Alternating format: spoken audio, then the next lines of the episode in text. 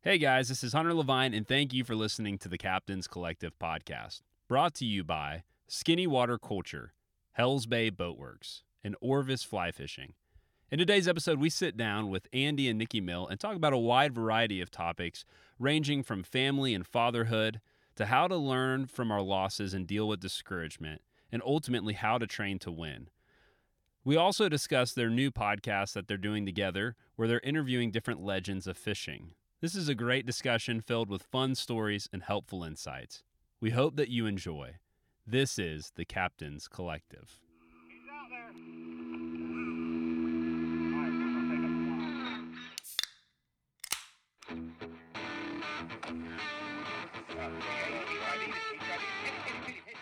I'll say it's anything you choose, I think it picks you. You know, it's genetic. let everything else stop in the world and just be quiet. And it's amazing where your mind goes at that point, um, and where it doesn't go. And sometimes just that quiet space is, is what we need, and especially in this day and age. If you have a fly rod in your hand, it's this tool that takes you to beautiful places. You meet hopefully wonderful people, and it's just this cherry on top of this outdoor adventure. When the fish is coming, that shot within a shot, that timer start. Beep, beep, beep, beep, beep, beep, beep, No one else knew anything anyway, and we just might definitely making enough that you're along. But so what Grandpa and Dad would tell me is like, all right, where's the old big trout laying out there? Where's his shaving cream on the water? Where's he been shaving this morning? I so look for his shaving cream on the water, and that's where he's going to be. Hey guys, I'm excited to sit down together. Andy, as I've gone through this journey the past year, uh, I've made many mutual friends with you, uh, dating back to my first episode with Harry Spear. And I'm excited to dive more into some of the fun times that you guys had back in the Keys. But I'm also excited to sit down with you and also have your son, Nikki, on the podcast as well to talk about your most recent project, the Millhouse podcast. Um, Andy, throughout your life, you've had a, a chance to be a part of some pretty awesome projects and be a part of some pretty cool uh, parts of fishing history. And I'd love just to hear about how starting this podcast with your son um, has differed from some of those past projects and maybe in what ways it's been special. Are you talking about the Millhouse project uh, project as of recent?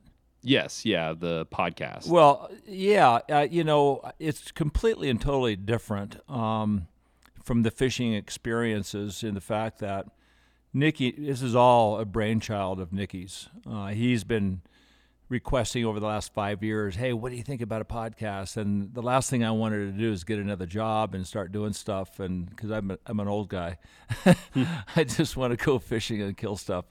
Um, but the more I thought about it, I thought, what a great opportunity for, you know, to for Nikki and I to to build something together, and that's why the name Millhouse came to be because it was not it was multidimensional. It was us, you know, the Millhouse, and at some point down the road, it'll be all his. But um, believe me when I say this is all Nikki. He he found the cameras, he got the mics, he built the whole thing, he learned how to edit, and kudos to him because we've gotten a lot of traction and this would not have happened without without Nikki. And it's something too, other than just having fun, that we're doing at a professional level together. Yeah. And for me, that's um, it's really thrilling. Um, I, I- I love to see the traction we're getting, and I love to see the success that Nikki has built with us. What have you found to be the most rewarding part of doing the podcast opposed to maybe some of the works like A Passion for Tarpon in the past? Well, your success is based on your peers. And if your peers like what you're doing, then that is a sign of success. Regardless of how much we think we're doing a good job, if nobody likes it, if nobody sees it, nobody listens to it, it it's meaningless. But when I talked to when Dustin Huff calls me after he heard the first interview with his dad, and he was like all but in tears, and and uh, Chad Huff, he too, he said, Dad, he said, Andy, I, I cried when I was listening to the interview with my dad. And then Eric Herstad, I was talking to him last night. He said, This podcast is just riveting. Everybody in the Keys is talking about it. And he said, I was, the first time I heard it, I was driving down the road listening and I started crying. He said, I've, I've listened to it no less than 20 times. And he said, recently I was in the kitchen preparing some food and my wife came into the kitchen and he was, he said I, he was crying. And his wife said, What are you crying for? You're not that kind of a person. so, you know, um, when I hear, you know, some of the old time guys, you know, too, uh, like Chico Fernandez. I mean, to hear his stories and the way how well he projected that, and everybody's captivated by the history of these flats guys, and they're all icons, and they're all the Mount Rushmore of icons. To have them really bare their soul on the Millhouse podcast, that to me is it's come full circle because I like fishing. Now we, we know that the audience is listening to these guys through us. We're that medium. And that is, to me, a great joy. You guys have done an awesome job with it. Nikki, I'm, I'm curious what has been the most fun part of working with your dad on a project like this? Well, to begin with, um, like my father said, he really did not want to go back to work. Um, he did 81 TV shows around the world. Um, he had a broadcasting career along with you know a great ski career, and he traveled all over and was just kind of sick and tired of working. He wanted to fish and hunt and do all this stuff. And so when I came um, to him with this podcast idea, that was his biggest concern was going back to work. And I made it where I told him it's just going to be a conversation with your buddies. Um, mm-hmm. Just no no more than fish talk, and I will do all the behind the scenes. I will do all the the production. Um, all you have to do is sit down with your buddies and, and chat about what you love and um, talk about fun, cool stories of what happened in the Everglades and Florida Bay back in the you know 80s and 90s. And um, I think these stories need to get out, and I think you are doing a great job with getting these stories as well. Um, I listen to your podcast. You have a great podcast, and um, you know the the most fun I have with my dad is just traveling to these destinations and getting these stories and interviews um, from different people, whether it be be Chico Fernandez um, or sitting down with Steve Huff in his garage or hanging with Flip next to his airboat. It's just the camaraderie and um, you know my dad's my best friend. I just love doing everything with him. So. Yeah, I can totally relate to that, and it's one of the things that I love about the podcast too is getting a chance to meet the people and uh, I've made so many great friends across the state and even outside of the state of Florida. It's been a lot of fun. Andy, a lot of people know you for tarpon fishing, and obviously, there's a lot of talk about uh, all those legendary days in the Keys, all the tournaments in the Keys. But I listened to April Vokey's podcast with you, and I thought she did a great job. And you talked some about how you first got involved in the outdoors and how tarpon was something you came across later in life. I'd love just to hear about how you first got involved in the outdoors and then also kind of what some of your first passions were before tarpon. Well, I uh, at a very young age, I lived in Laramie, Wyoming, and I remember um, shooting or pointing an, uh, a pop gun at ants with my cowboy boots and my six shooter around my waist. You know, I, I was always kind of like intrigued with guns and bow and arrows and stuff. And then my family moved to Aspen in 1960, and at a very young age, I learned how to fly fish here in Aspen. Uh, Chuck Fothergill, a, a very prominent figure in the world of freshwater fishing, he taught me how to tie flies. But I was riding my bike going to baseball practice when I was around eight, and I saw this fly line going across the air. I had no idea it was suspended horizontally, and I thought it was really cool. And I rode my bike over there. And Ernie Schwiebert was in town giving a casting clinic to uh, the customers of the country store, Phil Wright store. So Ernie Schwiebert taught me how to fly cast, you know, a Hall of Famer, a really prominent name in the freshwater world. Chuck Fothergill taught me how to tie flies. So as much as skiing um, were my roots, so was fly fishing. Um, I started tying flies for the local stores when I was like 10 here in Aspen. So I always was on the water in the summer. I'd go to the water before baseball practice. I'd go to practice, go back to the water, and come home late and have leftovers. And that was my routine in the summer. In the winter, I was, you know, racing down the, the side of a mountain, um, you know, trying to be a fast skier. Uh, I didn't get into hunting until later. Mm-hmm. Um, I did kill an elk, you know, at a young age with a with a rifle, and that didn't do much for me. I really did not like the explosion of a gun. And then um, I got into bow hunting. I killed an elk with a bow, and then I was riveted. It mm-hmm. it it really I was just so enthralled with that because you're speaking to the animal with your bugling and your cow calling, and you're convincing a 750 pound animal to come within bow range, and then you harvest this thing with a sharp stick, and it was just like there's nothing on earth cooler than that. Um, the the saltwater scene it came late to me because I was pretty busy, you know, trying to win Olympic medals and stuff like that. And then I had a uh, I had a ski show for 20 years, and then I traveled as a broadcaster for the networks. I did I covered two Olympics uh, for CBS, and then I did all these specials, and then later on I did a um, a couple of specials for the Outdoor Life Network, and then they wanted me to host a fishing show, and I was ready for a career change. I was really bored with skiing at that time. It was just a way to make a, a living, but I didn't want to call ski races. I wanted to be the racer trying to win. So that fa- phase of my life, it was yeah, I was traveling around and, and seeing a lot of big events, but I wasn't in the big events. So when I had a chance to go produce fishing shows, that was cool because I got to travel the world and, and fish with the, the top captains uh, of their trade, whether it be catching blue marlin on fly rods in St. Thomas and giant trevally in the Seychelles. And I saw a tarpon bite my fly um, on the show uh, Fly Fishing the World with John Barrett in Belize. And that was as riv- riveting and as compelling as listening to a bull elk bugle. When I saw that tarpon o- open his mouth and bite my bug, it was like, oh my God, I've got to do this. And that's when Harry Spear came into my life. I got down into the Keys, um, started fishing with Harry 40 to 50 days a year, and he kind of groomed me to tournament fishing. And uh, that's how I kind of got into you know the saltwater tarpon scene. But prior to that, fishing had been a very big part of my life for a long time. And uh, Harry's become a good friend of mine. He lives in the area that I live in now. And uh, one of the things I was wondering about that time, because I knew that right when you got introduced to salt, that you spent a lot of time with Harry. What was the biggest transition coming from somebody who didn't have much experience in saltwater and coming into the saltwater world? Well, you know, I could cast pretty well right away. But what Ter- Harry showed me, and, and this is, we were talking the other day about mentors. As a skier, I didn't have a great mentor, and I wasn't smart enough to get it on my own. So I, laid a, I made a lot of mistakes. And when you make a mistake as a skier going 80 miles an hour, you end up in a hospital.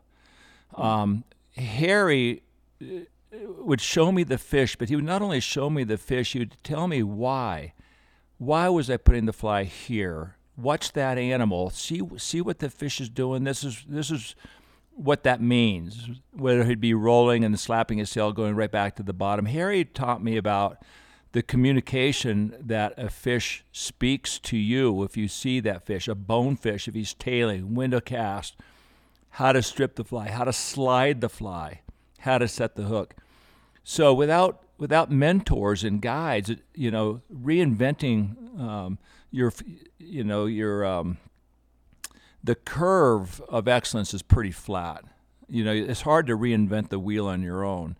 Guides are expensive, but they're worth their weight in gold. They really are. So my my gravitational um, climb, or I would say my ascending climb to excellence, was really through Harry's voice, and he really taught me, you know, what to look for and and and what kind of language these animals were speaking. And uh, I got to hand it to him. You know, I didn't. I only fished a couple of tournaments. I think three tournaments with Harry. We got we won the fall fly bonefish tournament. We got second in the spring, and I think we got fourth in the Gold Cup. But and then he was gone. And I think you know I got at least I got him in the, at the very tail end of his career because I think he was getting pretty burned out of the keys by hmm. then. Yeah. You know, but I, I feel very fortunate because my learning curve was was extremely steep because I had the best in the game teaching me. And you talked about when you were skiing and you would make a mistake and you had to learn from that, it, you would end up in the hospital. In what ways did some of your upbringing in the skiing world and learning from mistakes help you as a young tarpon angler? What were some of the carryovers? the biggest thing was uh, I didn't really learn how to win until the last year of my ski career. I didn't understand. I didn't. I didn't take it as seriously as I should have, and I finally realized after the Olympics in 1980, I finally realized I had to recommit myself, and I trained with the Austrians that fall. Uh, I really got in great shape. I got on some great skis. You know, I went back to Rossignol. I'd switched ski companies. I got back to Lange boots, and I was one of the best skiers in the world that year. Um, I got fourth in the first, uh, second downhill. I broke the course record at St. Moritz four times before the race. In the race, I came off a big jump, and when I landed, my ski fell off and it tweaked my knee, and I had to come back to the states and get arthroscopic surgery on my knee. And then I went back to Europe, and I skipped the first two downhills because it was still really sore. And those first two downhills, Garmisch and Kitzbühel, were solid ice, and that really hurt when I skied on ice. And then I went to Wengen, and uh, I knew I was going to win that race, but unfortunately, I, um, I came off the last jump way too hot. The jump was way too big. I, I flew all the way to flat, probably 150 feet through the air, and I caught an edge and it pulled me into a fence, and I broke my neck, my back, and my leg. Hmm. S- So my career was over. But when I became a fisherman, and when I started to see that, yeah, I ha- I got it. I, you know, Harry taught me. I was catching fish, and I, knew, I was we were catching a lot of fish, and we weren't really bragging about anything. I was just listening to what everybody else was catching, and I knew that we were as good as anybody else. And when I finally got into the tournaments, I really had a heart to heart. It wasn't even acknowledged. I knew that I was not going to allow myself to lose. I, I wanted this as as seriously as I've ever wanted anything in my life. I did not sleep for ten years, and um, I was I, I seriously I I, uh, I don't even know how to how to put that kind of a commitment into words, but I breathed tarpon hmm. morning, noon, and night, even in the winter. I was tying flies and just I was crazy about it And, and you- that was the difference. So that's for from skiing to fishing. The the thing I learned that in that transition was, look, you got one chance of doing something well in your life. I was lucky; I had a second chance with fishing, hmm. and when I had that second chance, I was not going to let it go. And you talked about Harry mentoring you, and I know that you've spent a lot of time with different anglers and guides over the years. I'm curious, what makes a great mentor or a great coach when it comes to fishing? Well, I think it's being very honest too. And a great mentor's got to be as committed as the angler. Um, he he's I think he saw in me an athlete that could get it done, uh, and he knew that he could work with me. And I, and he had already had great success as a tournament. He was one of the best tournament anglers or guides in the Keys, along with Steve Huff. They were the two of the best and he had had great success with with a number of different anglers. You know, Glenn Flutie, he and Glenn won the Gold Cup five years in a row. I mean, they were it, it, unbelievable.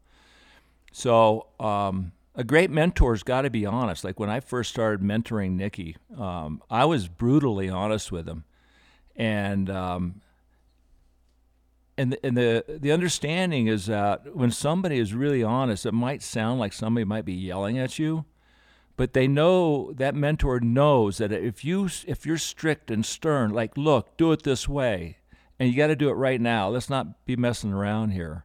And i remember one time nikki said you don't have to get so mad or you don't have to yell at me. I said to nikki i said you want to learn fast or you want to learn slow you know and that was just my attitude about teaching nikki and you know that took nothing aside from our father and son relationship because that was no longer a father and son relationship i took it upon you know, the level that I was his mentor, I was his coach, and I was going to teach this kid how to do it right. And I knew that he could learn fast, but I was adamant I didn't want to mess around because that shot you just had at a big old tarpon come flying by, if you're going to mess it up, we might not have another shot all day. So every shot has got to count. Yeah, when I was 13 or 14, when I first started getting into this sport, he used to make me cry. um, and I used to be like, "Why do you have to be so rude about it?" But looking back, he he wasn't that rude. He was just very stern. It was it was very black and white, and um, I learned very quick that way. And Nikki, I'm curious too. What have been some of the things that you have learned, not just from your dad, but from some of the friends and people that you've got to meet along the way when it comes to being a great mentor or angler? Um, I, I agree with my dad. Brutally honest. You got to be honest. Um, what makes a good mentor? Um, well, especially when you're talking about flats fishing. So, with the relationship from the angler to the guide, I fish the tournaments with uh, a kid by the name of Captain Eric Herstead. He's out of Homestead, Florida. And I think you need good rapport. You need um, some commonality outside of fishing as well. Just you know, it just eases up the day.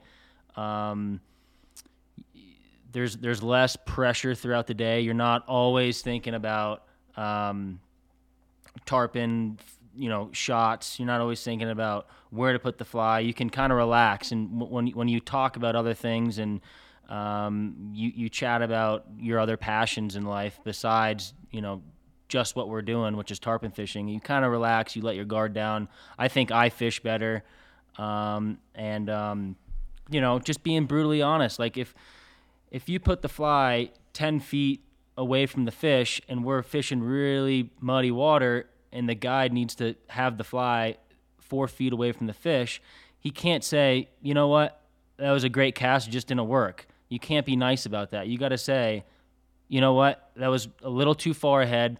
You need to put it closer to the fish. So it's it's it's honesty. It really is. You you, you need to. Um, I don't know. How, how would you say that? It's it, it's it's almost one of the things that Harry taught me that was really a cardinal rule in the in that in this game of saltwater fly fishing. You have one cast, one fish. You don't have a second cast to make your third or a fourth. Every time you have to recast, you might lose the angle to the fish. Um, the fish might feel the presence of a boat. You have to kind of stick the boat or hold the boat in the current. Whatever it is, you have one shot at each fish. And I'll never forget Harry saying that one shot, one fish. Let's not be messing around. So if I would make a uh, uh, a cast and the fit and the fly was not in the right spot, he'd go, no, no, no, no, no, get it in there, get it right now, go, go, go, go, go, go. You know, it was like that. It was like, get it in there right now. Let's not, you know. And then when I was pulling on a fish and fighting the fish, you go, pull, lift that thing, fuck, you know, you know, crank, crank that reel drag, um, that handle. It was all about, um, basically coaching, but demanding um, that angler to do what what that mentor wanted you to do. And it, it, emotions are aside; it has nothing to do with emotions. It's about being successful. And when I interviewed Harry, he was actually the first podcast that I recorded and published. Um, he talked about when it comes to angling, and it's kind of fun to have you on the show, kind of being the other side of this. He said that great anglers, it's kind of like a a pie made up of a bunch of different slices. Some are small, some are big. But he said the thing that wins tournaments is not the big slices, but actually the small slices. And I'd be curious to have you kind of dissect what are the different slices that make up a, a great angler. Yeah, and I would just want to articulate a little bit about the slices. So if you have a jigsaw puzzle of 2,500 pieces versus a jigsaw puzzle of 100, that's the assessment of a great angler. You have that many more gears. You have to have a great angler's got incredible dexterity. I don't care where the fish is, which direction the wind is blowing, which direction the boat is pointed.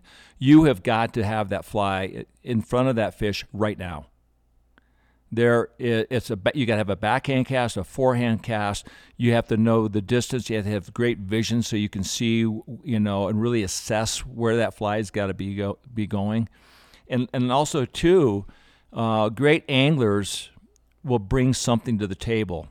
Um, uh, let's just say with Harry and I, in the early years, I didn't have all those tools and those little pieces that make a great angler. He gave me those extra gears.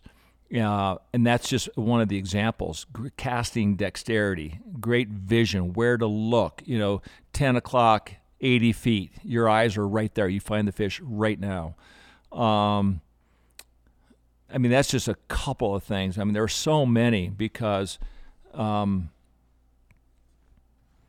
I think you've got to be, you know, a great, a great caster and a great athlete and a great um, angler you, you don't want to be rocking the boat when you cast. You have to be very, very stable because every time that boat rocks with a cast, you see some people rock from one foot to the other. The boat rocks and the fish the fish feel that that pressure through the water. Um, but it, it just goes on and on. But a great angler at some point will be equal to the guide. And then as an angler, I will, I remember starting to see things a little bit different than Harry. So Harry would bring a lot to the table, then I brought a lot to the table, and then I started bringing, a, as an angler, different things. Uh, he would say, like, I remember one really um, uh, uh, very one very defining moment. Uh, Harry said, "You see that fish out there? He's facing the right. He's facing into the current. Okay, uh, let's just say he's 12 o'clock for uh, just for the sake of this conversation. So the fish is laying out there, and I made this cast, and I saw the current, and I made this cast like 30 feet above where the fish was lying. And Harry goes, "No, no, no, no, no, real cast. Go to the fish. Go to the fish. You know, tighter." and I, I just tuned Harry out and I just started, you know, watching the fish. I saw where my fly was, and then right about when the fish, I knew my fly was there. I saw him. I saw the fish flare his gills, and I and I got the slack out and, and, and stuck this fish. He comes flying out of the water, and here he goes, "Great cast," you know. So, as an angler, um, you've got to see things as equal as your guide, but when you get when you really have a lot of time on the bow and you're really out there a lot, you start seeing things a little bit differently as an angler than a guy does as a guide. Mm-hmm. I think. Do you think that you can teach intuition? Intuition comes comes with with uh, um, experience. You cannot teach intuition. Intuition comes from knowledge and experience. Like I could say, okay, if you're going to make this le- this left hand turn around that corner, it's 80 miles an hour. You've got to make sure you do this. Well, unless you've made those turns at 40, 50, and 60 and 70 miles an hour, you're not really sure how you're going to make that turn at 80. It's the same thing in fishing. When you go, when you see a uh, a fish do something, and the and the and if the guide says nothing, what kind of instincts do you have if you've never done that before? Hmm. So once you start doing things, you can refine the things that you that you previously saw and experienced. So intuition comes from miles, many many miles.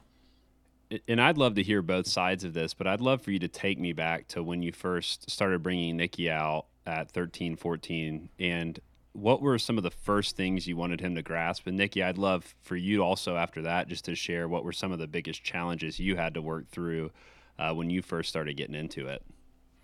Well, let's not forget the old adage: you can lead a, a, horse to water, but you can't necessarily make it drink. I've got three three sons, and only Nicky is the one that loves to elk hunt. He loves to do the things I love to do out on the ocean. Uh, so I'm very fortunate with that. And he had intuition as a as a young child that he liked where I was. He liked to fish his house he liked camping and hunting and doing all that kind of stuff. So initially, the intuition was I kind of like that that environment. And when we first started fishing a lot, he loved playing with the mullet. He loved, you know, bait fishing.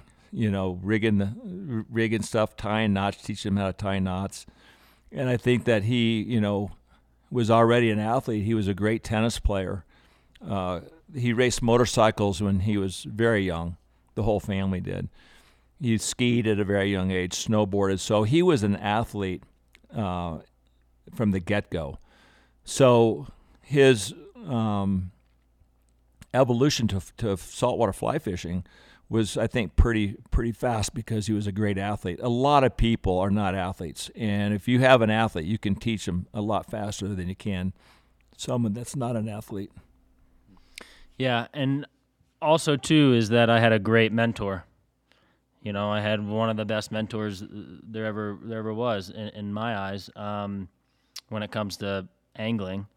And um, you know, I thought when I first started doing this, I thought I knew, you know, I knew what to do, but I learned very quickly that I knew nothing. And um, my biggest struggle was to stop when I was casting to stop that rod tip um, into the wind. And what I mean by that is when you when you cast, if the wind's coming right at your face, you really got to stop that rod tip coming forward to unravel that leader and to shoot that line. And I had a really tough time doing that. I would drop the rod tip to the water and I'd have a huge loop. The wind would get it, it would fold up and just land in a pile of slack.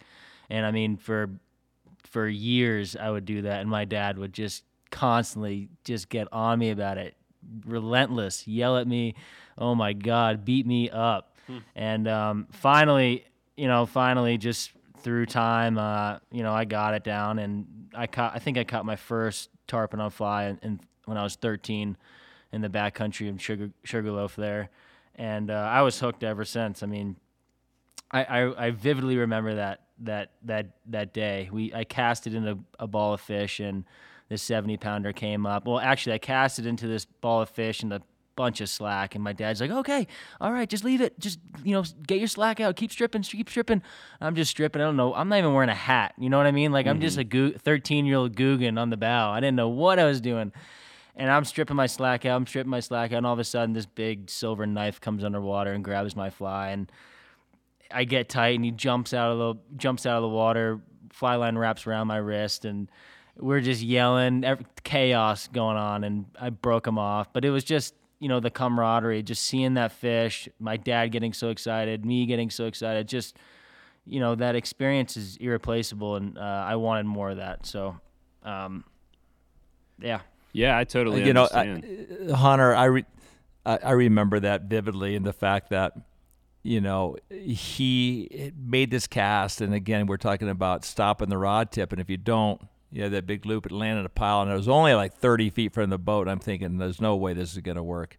But I had this total conviction, like, okay, Nikki, that's a great cast. Get the slack out. Okay, bump it. Bump, bump, bump, bump. And I know nothing's going to happen, but I'm talking like it, like everything's going to happen. And all of a sudden, this, he gets tight, and this fish comes flying out of the water like a Polaris missile. Mm. I'm going, thank you, Lord those are just incredible memories and you know it kind of circles back though to the conversation that you're talking about with great mentors and guides and honesty you know i i have the privilege of uh, continuing to be able to do outdoor pursuits with my dad and uh, we have a turkey trip coming up that i'm really excited about and we still get to fish a lot together and some of my best memories in life have been memories in the woods and water with my dad and one of the things that i look back and i'm really grateful for i, I certainly didn't appreciate it always at the time was the honesty. And I think when you're family with somebody, you know, it kind of gives you automatic pass to have that kind of honesty. And it it really uh, has helped me. And the, the older I get, the more I value that, not just in my father, but also in, in other uh, relationships I have with mentors. Uh, I'm also curious to kind of pick your brain too on uh, a couple rapid fire questions. If if we could kind of transition into that segment and uh, I, I jokingly now call this my not so rapid fire. Um, and it's re- it's really become uh, one of the most fun parts of, of the podcast for me. Um, so are you guys cool with that? Yeah. Awesome. Yeah, no problem. Well, I saw that you guys uh, recently uh, came on with Traeger, and uh, I also am a part of Traeger, and uh, I love their grill, love using it. I'm curious, what is your favorite thing to smoke? Well, I, I have one that's uh, it's basically it's it's a shank, whether it be an elk or a mule deer, but that's what I've used. Um, most people take that shank meat and add it to the grind pile for burger, right? But if you take that shank meat and you sear it on all sides and get a kind of a little bit of a crust, and you throw it into a uh, slow cooker with a little broth, water, just a touch of vinegar, mm. um, and seasonings how you how you like it, and you cook it for ten hours you make a little bit of polenta um, on the side, and you throw that shank on top of polenta. All that hard tissue, that hard muscle, that tendons, those tendons become gelatin, and it's just unbelievable. It's my favorite wild game dish out of the whole whole animal is the is the shank. Slow slow cooking the shanks. It's it's ossobuco. You know, it's it's delicious. Mm. Some that's I do all the eating in this family. Nikki does all the cooking. well, that sounds incredible. So I'm definitely going to have to check that out next time. Um, one of the questions I had too was uh, in front of me, I have a copy of Passion for Tarpon. Um, I've read through it several times, and it's obviously a really big project. There's a lot of articles and interviews in there. In, in a lot of ways, it does kind of remind me of a podcast in certain parts. I'm I'm wondering when you were putting that together, what was the biggest challenge that you faced? Doing it. Yeah, I just say doing it. I was I'm not a writer. I was really in a bad place in my life at the time, and I just and Tom Pero, the publisher, kept you know kept coming to me for two years. You've got to write this book, please, please, please. And I finally said, okay, I'll do it, but it's going to be on my timetable. Uh, if it's if you're on a you know time crunch, whatever, I'm I'm out. and I it, it took about five years to put it together. But as it turned out, you know, with that time, it, it gave. You know, I believe in the term marination, and marination works in a lot of different ways. Whether you're cooking, whether you're letting a fly marinate, whether you're letting a tide marinate. I love the word marinate. A relationship uh, marinates. Um, but the book marinated over those five years. And initially, I had no idea. Most writers have a beginning, a middle, and an end. I had no idea what the beginning was, let alone the end. Hmm. And the more I started thinking about it, the more I, I realized I was just a messenger. This book was about the fish. And I wanted the stories of the early innovators. I wanted their stories. This book needed their stories yes, I had won a lot of tournaments at this time, but I, did not want this book about me. So yeah, sure, I gave a lot of my methodology in the book. You know how I, it, how I should say how we win and catch fish because fishing tournaments it's a team sport. Harry taught me. He was he was my guy. And Then it was Timmy Hoover, and I ended up winning.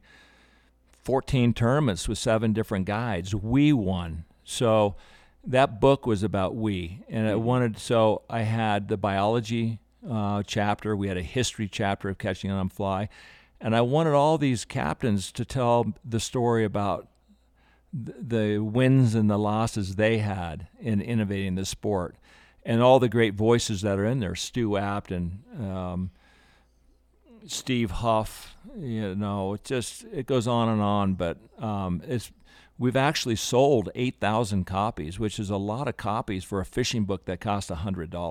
Mm-hmm. And we're, we're totally out of books right now. So unless Tom Pero goes back and has more published, we're out. Mm-hmm. Um, but again, it's it's a book that I think a lot of people will enjoy because it's not a arduous read. A lot of it's fun with the storytelling. A lot of it is informative about learning, and it covers the spectrum. And um, you know, it won four national awards. You know, so in that regard, the peers uh, told me it was a good book, and we sold a lot. So I'm pretty proud of it. Yeah, uh, I think it's a, a really fun book, and I really appreciated how it kind of looked at a lot of different aspects of it. You know, you mentioned uh, having kind of a real look at guides and some of the losses and challenges that they experienced. I'd be curious, uh, what advice would you give to people who have tr- who are trying to learn from a loss or work through discouragement when it comes to angling? Just keep at it. You know, I, I you know, I like it. You know, you win some and you lose some. Like, and that's just life. And if you like what you're doing, you're going to keep doing it. But just, just trust your guides. Uh, trust yourself. And if you're failing, you know, try to figure out where where are you failing and why are you failing, and try to work through that process. Hmm. Uh, unfortunately, a lot of people don't have the money to fish a lot. And that's really discouraging because every time they fish for that one particular week every year, they get back on the water. They've waited the entire year for that one week. And if you've got bad weather, you're limited as to what kind of success you're going to have. And even if you, you know, if you don't, if you haven't had a chance to catch a lot of fish, you hook that 100 pound fish and if you don't know how to pull, more likely than not, you're going to lose that fish just because you're not pulling hard enough. So the dynamics of a steep learning curve are very difficult unless you have some money to spend and be on the water a lot. Hmm. But at least the people who are out there for that one week a year, they can do themselves a huge favor by learning how to cast on both sides of their body and learning how to cast into the wind, into side winds, cross winds so when they get out there, they at least they have a chance of getting the fly in the right spot. Mm-hmm. And I've had friends of mine, you know, beg me to take them tarpon fishing. And I've, I've flat out told a couple of them because they're not really close friends of mine. I said, okay, look, we are not fishing because they kept bugging me. I tell you why. I said, you're going to come to the Keys, and I'm going to push my boat for 10 to 12 hours a day to find you a fish that you most likely won't be able to see. And if you do, you're not going to be able to get the fly to it. You're going to come back to my house. I'm going to cook you dinner. And then a week later, you're going to leave. What's in it for me? mm. you know. But other friends, I've I, I friends that I really like, they want to come, and I cherish my time with Nicky. I don't want to. I don't want to. I don't want to share my time with him. But we've had had a, few friends that come down, and that's what they do. They can't get the fly to the fish. Hmm. So And c- so if you're if you're one of those anglers out there that want to get better, you can do yourself a huge favor by learning how to how to have great dexterity with your casting. You know, forehand, backhand, into the wind, side wind, all of that well before you get out on the ocean. Do you have any tips for that on how people can practice tips or or what types of things can people do to try to improve? Look at some videos, look at the internet, try to figure out. I mean, I could I could tell you right now, but it would take way too long. But there are a lot of ways to to, to you know casting low. You know, a, a good low sidearm cast keeps the fly you know out of the wind, and a really tight loop will penetrate into the wind. And when you make a backhand cast, your hand, you know, you angle. excuse me. A right-handed caster's got to you know open the left side of his body and the butt of the fly rod has got to be butted up against the bottom side of your forearm. So when you make that forehand or that backhand cast, you're leading with your arm, and the rod is behind your forearm, and, and it's got leverage uh, butted up and leveraged against your forearm. Because otherwise, if you have an open hand on your backhand cast, you don't have the power to push a 10, 11, or 12 weight rod. So it's, it's, it's pretty technical. And also, too, uh, just a quick little tip. Um, most people think that they have to stand on the casting platform throughout the day, which is fine. But I stand on the casting platform until I see the fish. And if it's really windy and we have a head on wind, I'll stand on that casting platform until I see the fish. Then I'll get down on the bow of the boat, which essentially lowers you a foot, foot and a half. So you're closer to the water. And then you make that sidearm cast. That wind is not going to get you you know, as bad as if you're standing on a foot platform and you're making your normal cast. So it's just, you know, just be detail oriented. You know what I mean? So if if your fly your fly line sticking, you're not casting as well, or um, you know, clean your fly line. If you if you the hook looks a little rusted or the hook looks a little dull, take the time and sharpen your hook. Like all these little things are very important, and you know they're very important. You just you can't take anything for granted. You got to be very detail oriented, and um, think about think about every situation possible. And Nikki, my next kind of rapid fire is for you. Um, a lot of fathers, myself included, really desire for our children to grow up with an appreciation of the outdoors, and we also want to help them be able to not just understand how big of a treasure that is, but also to have the tools they need to be successful. But at the same time, it's really easy to uh, get pushed away. And I'm sure that having your dad be, you know, Andy, uh, had some some pretty intense moments, as you mentioned before, and uh, I'm sure that there was a lot of uh, tension that you probably have worked through over the years. But I'm curious, like for a parent listening, what are things that a parent can do to try to help not push their kid away um, through through instruction? Hmm. Um, not push their kid away through instruction. You know, one of the things, uh, if you don't mind me jumping in here, you can only push as hard as that child is willing to accept that information and, and, and that pushing, if you will. I could have never pushed Nicky as hard as I did uh, as his father if I didn't think that he could handle it and he was ready for it because he was insatiable for fishing. He loved fishing. So, th- in that regard, I could lean a little harder on him because I knew it was going to be okay. But if that child is sensitive, then you have to walk with tender feet. Yeah, and it, it also goes to how big your passion is for that specific sport, or um, um, you know how big your passion is for that for whatever you're doing. So even if you totally crushed me, Dad, totally crushed me, and you made me cry every day, I'd still be out there because I had such I had I had a burning desire to be out there with the fish in, in their home and watch them swim. So it's, you know, it, it, I think it goes to how how much you really appreciate um, what you're doing and how big your passion is for it. That's good. That's and helpful. let it be known, I only made him cry once. Uh, like 47 times. Um, a- another thing I had a question about when I was listening to the April Vokey podcast with you, you were talking about testing gear on um, spinner sharks, and uh, I thought that was really interesting and made a lot of sense. I'd be curious. You know, it can be very overwhelming when you're trying to select what gear to use, and there's all different price points, and it, it can be overwhelming, especially to new anglers. What advice would you give to people when it comes to picking out gear and figuring out what stuff they really need? Well, for real, there's there's two primary um, things that I look for. If you take a uh, a tarpon reel and you false cast it with the reel in your hand, and if that handle spins when you stop that forehand cast, that's called reel creep. Okay, so if you have say three or four shots at fish and you're false casting a number of times for each fish, if that handle is spinning when you're false casting, it's collecting fly line. Now, when you go to make a shot that might be a 70 foot shot, you make that cast, and the fly line is going to get out there about 50 feet, hit the end, and come bouncing straight back at you. There are a lot of great and very well known names in the industry, and I don't want to say anything about who they are because I know them very well. I work with Hardy with building our rods and reels.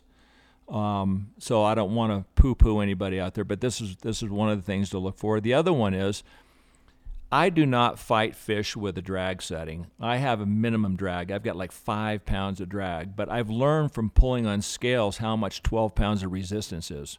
So when I fight my fish, I'm, I'm hanging onto my fly line because you don't want a, a 100 pound fish to jump out of the water and fall against a really tight drag setting like 10 or 12 pounds. Let's not forget a 100 pound fish in the water might weigh 8% of, of its total weight, 10%. So that 100 pound fish weighs 10 pounds, but when he jumps out of the water, that 10 pound fish is now 100. And if he falls against a, a real tight drag setting, you're going to break a tippet or you could pull hooks. So I Harry taught me how to how to pull on fish by using the fly line, hanging on the fly line, and bending the rod at the base of the rod. Hmm. But if you are somebody that likes to use a drag setting, it's very important to buy a reel that goes from zero drag setting to 100% in one revolution. Hmm. Because if the drag setting spins a number of times to gain perch or to gain resistance, you never know where you really are.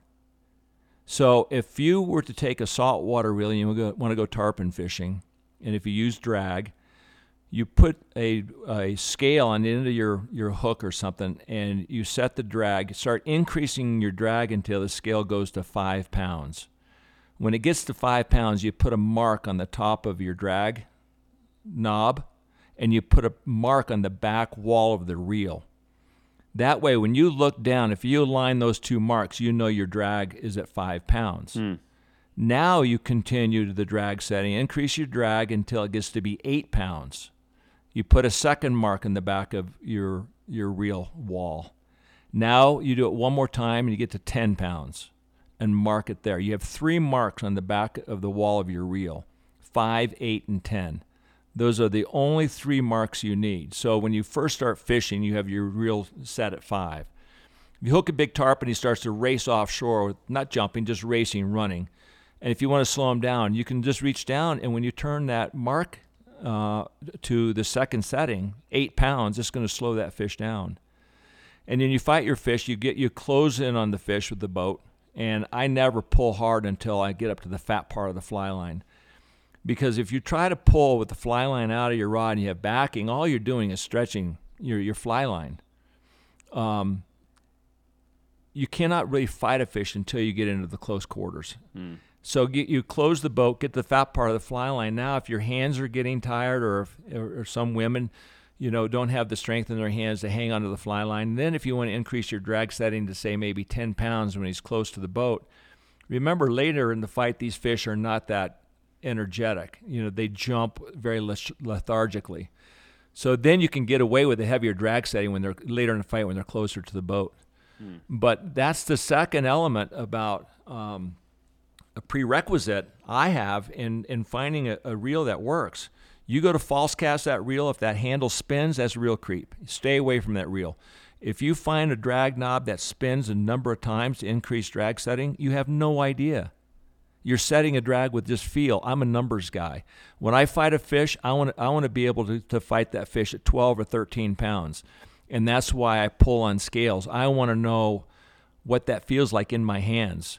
Look, Stu Apt and all these guys knew exactly what 12 pounds of pressure was because when they were fishing 12 pound test tippet, they were catching a lot of fish and they were breaking a lot of fish off. So they learned what that breaking point was by breaking fish off.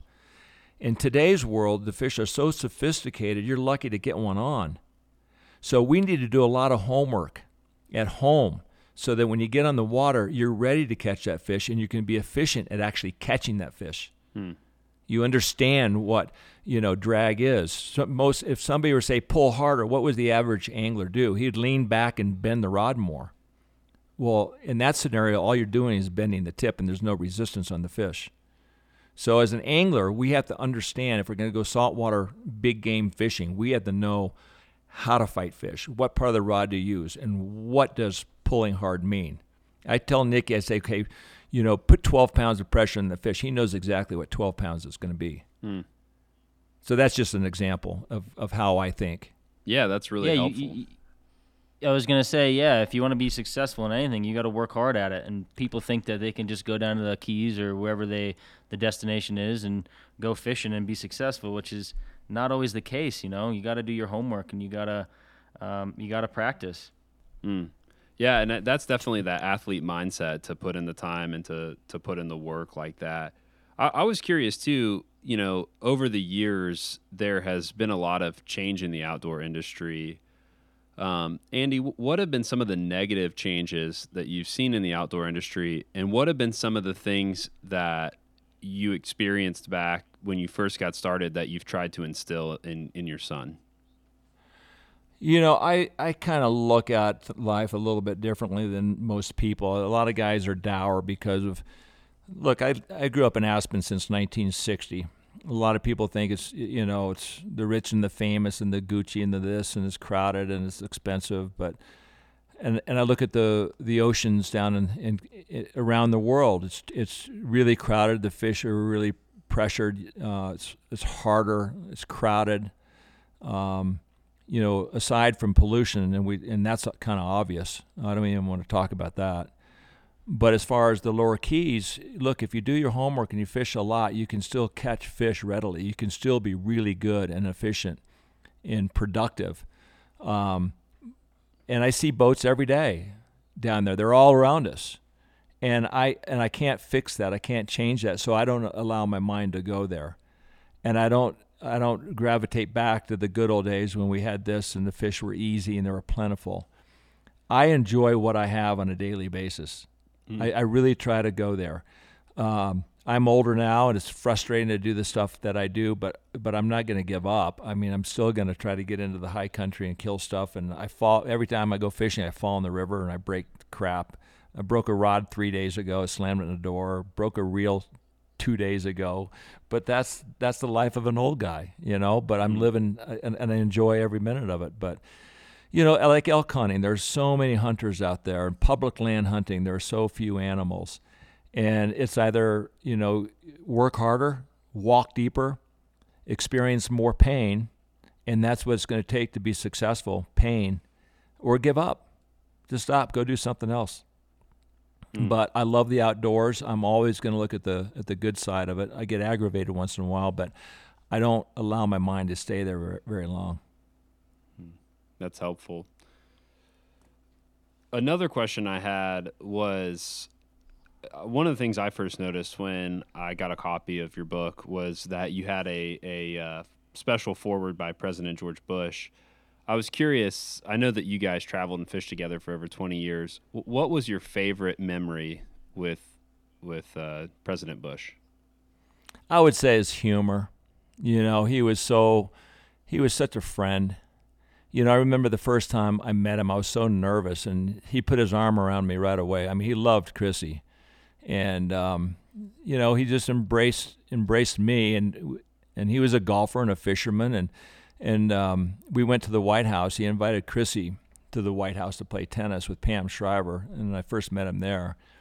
And then shortly after that, we were playing golf, and we were invited to Kennebunkport, and uh, we'd go striper fishing out on his boat. And he, we were always trying to race from the Secret Service. He loved doing that. Uh, you know, he was a prankster.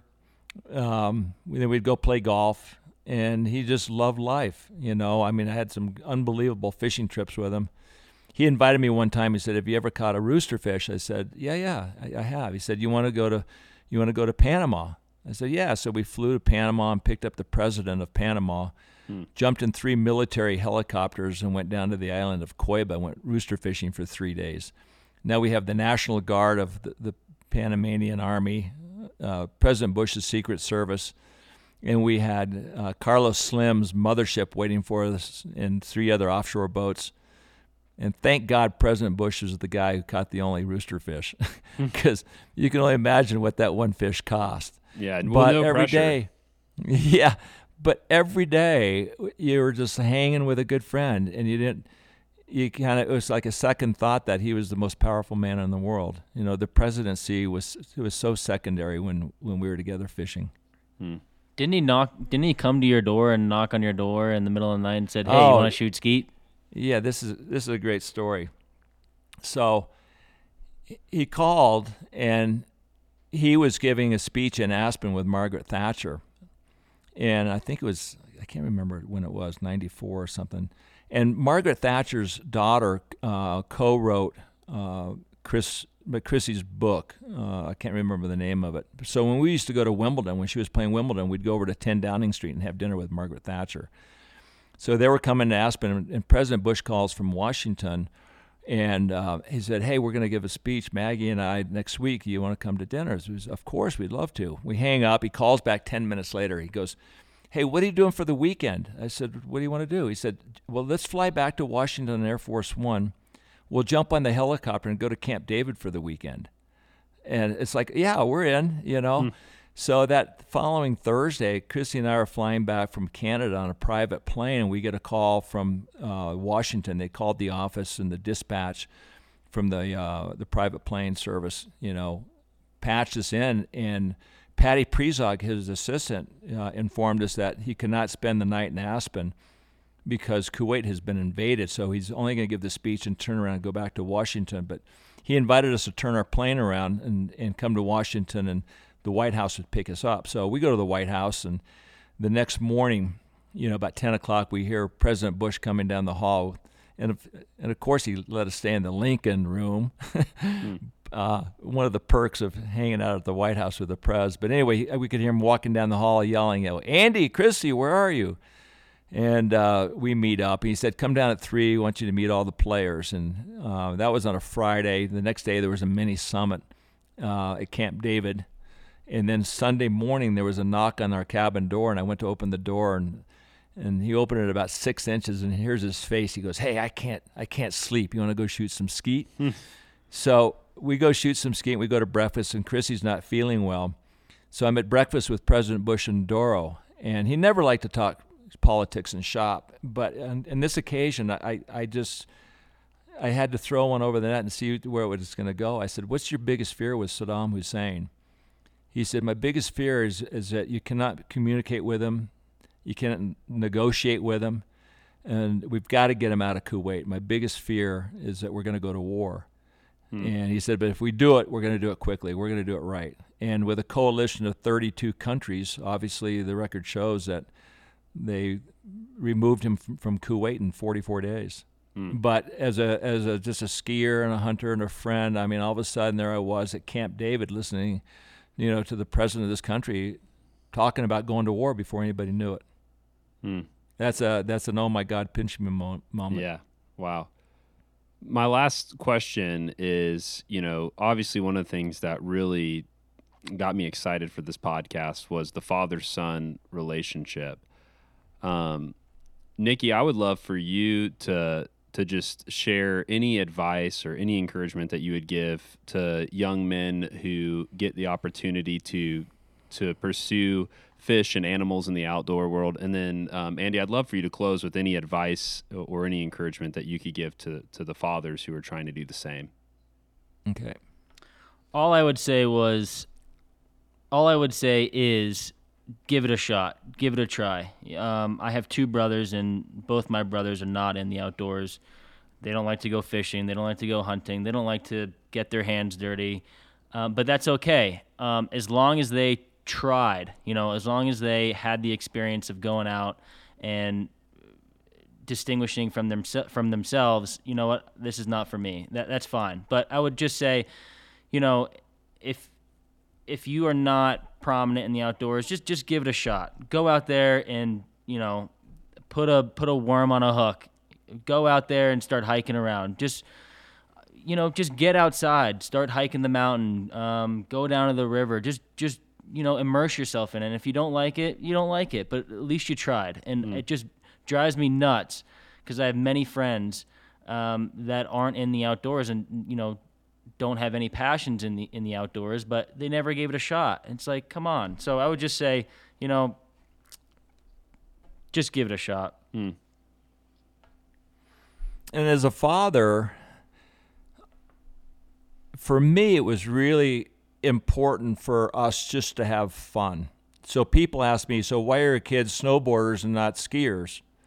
It's like, I don't care. They, they have fun on a snowboard. Let's just go enjoy life. And we would got, you know, we, they got into motorcycles. They played tennis. Um, as, as a father, I want to lead them a little bit, but if they want to go in a different direction, I'm all in. I'm, I'm fine with that. I just want to make sure that I'm a father and I'm going to support them with whatever, whatever they love and whatever they want to do. Uh, I'm not going to push them like I did Nikki because Nikki was ready at that time. But as a father in general, it's just like, let's just go have fun as a family and see where we go, hmm. see where we end up. But you never push me. I don't want to clarify that. Hmm. I enjoyed the outdoors because I was hanging out with you, and, and I love you know to be your wingman, and I gravitated toward the towards the outdoors because of you. And then you started pushing me a little bit when I started, you know, getting more serious about it and wanting to be more successful. Then you started pushing me, but you didn't push me from the get go, but by any means. No, I just knew that that's what you were leaning toward and you liked it. And I didn't start pushing until I realized you really liked it, and then I knew that we could get better really fast. Right. Well, it's uh, been great to hang out with you guys and just discuss these different things. And I hope that if anybody's not listening to the Millhouse podcast, that they'll go give it a shot and learn more from some of the legends of the sport. But I just, I really want to thank you guys for giving us some time today and coming on the podcast.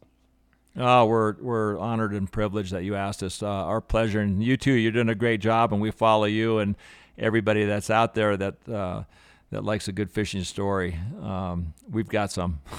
Well, Millhouse awesome. has got a, some of the legends for sure. But well, but thanks for po- promoting uh, you know our podcast, Hunter. We really appreciate it. Yeah, yeah. thanks, Hunter. Absolutely. I'm a big fan, and um, know some of your guests pretty well, and love what you do and the stories you're capturing. So keep up the good work. Well, next time you guys and also also us, too, Hunter. Before we leave, uh, give give Harry a big old hug for me.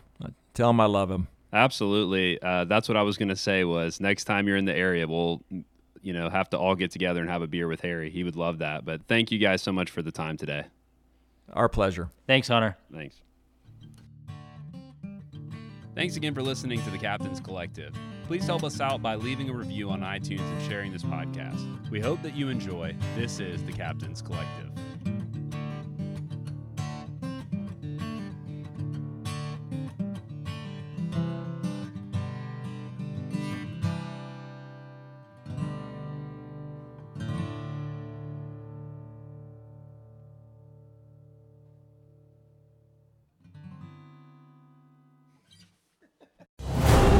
Anglers search for the one they call king, but who will take his throne? Tune in to Waypoint TV's Battle for Silver, Saturday, May 18th from 12 to 6 p.m. Eastern, presented by Abyss Battery. Waypoint TV.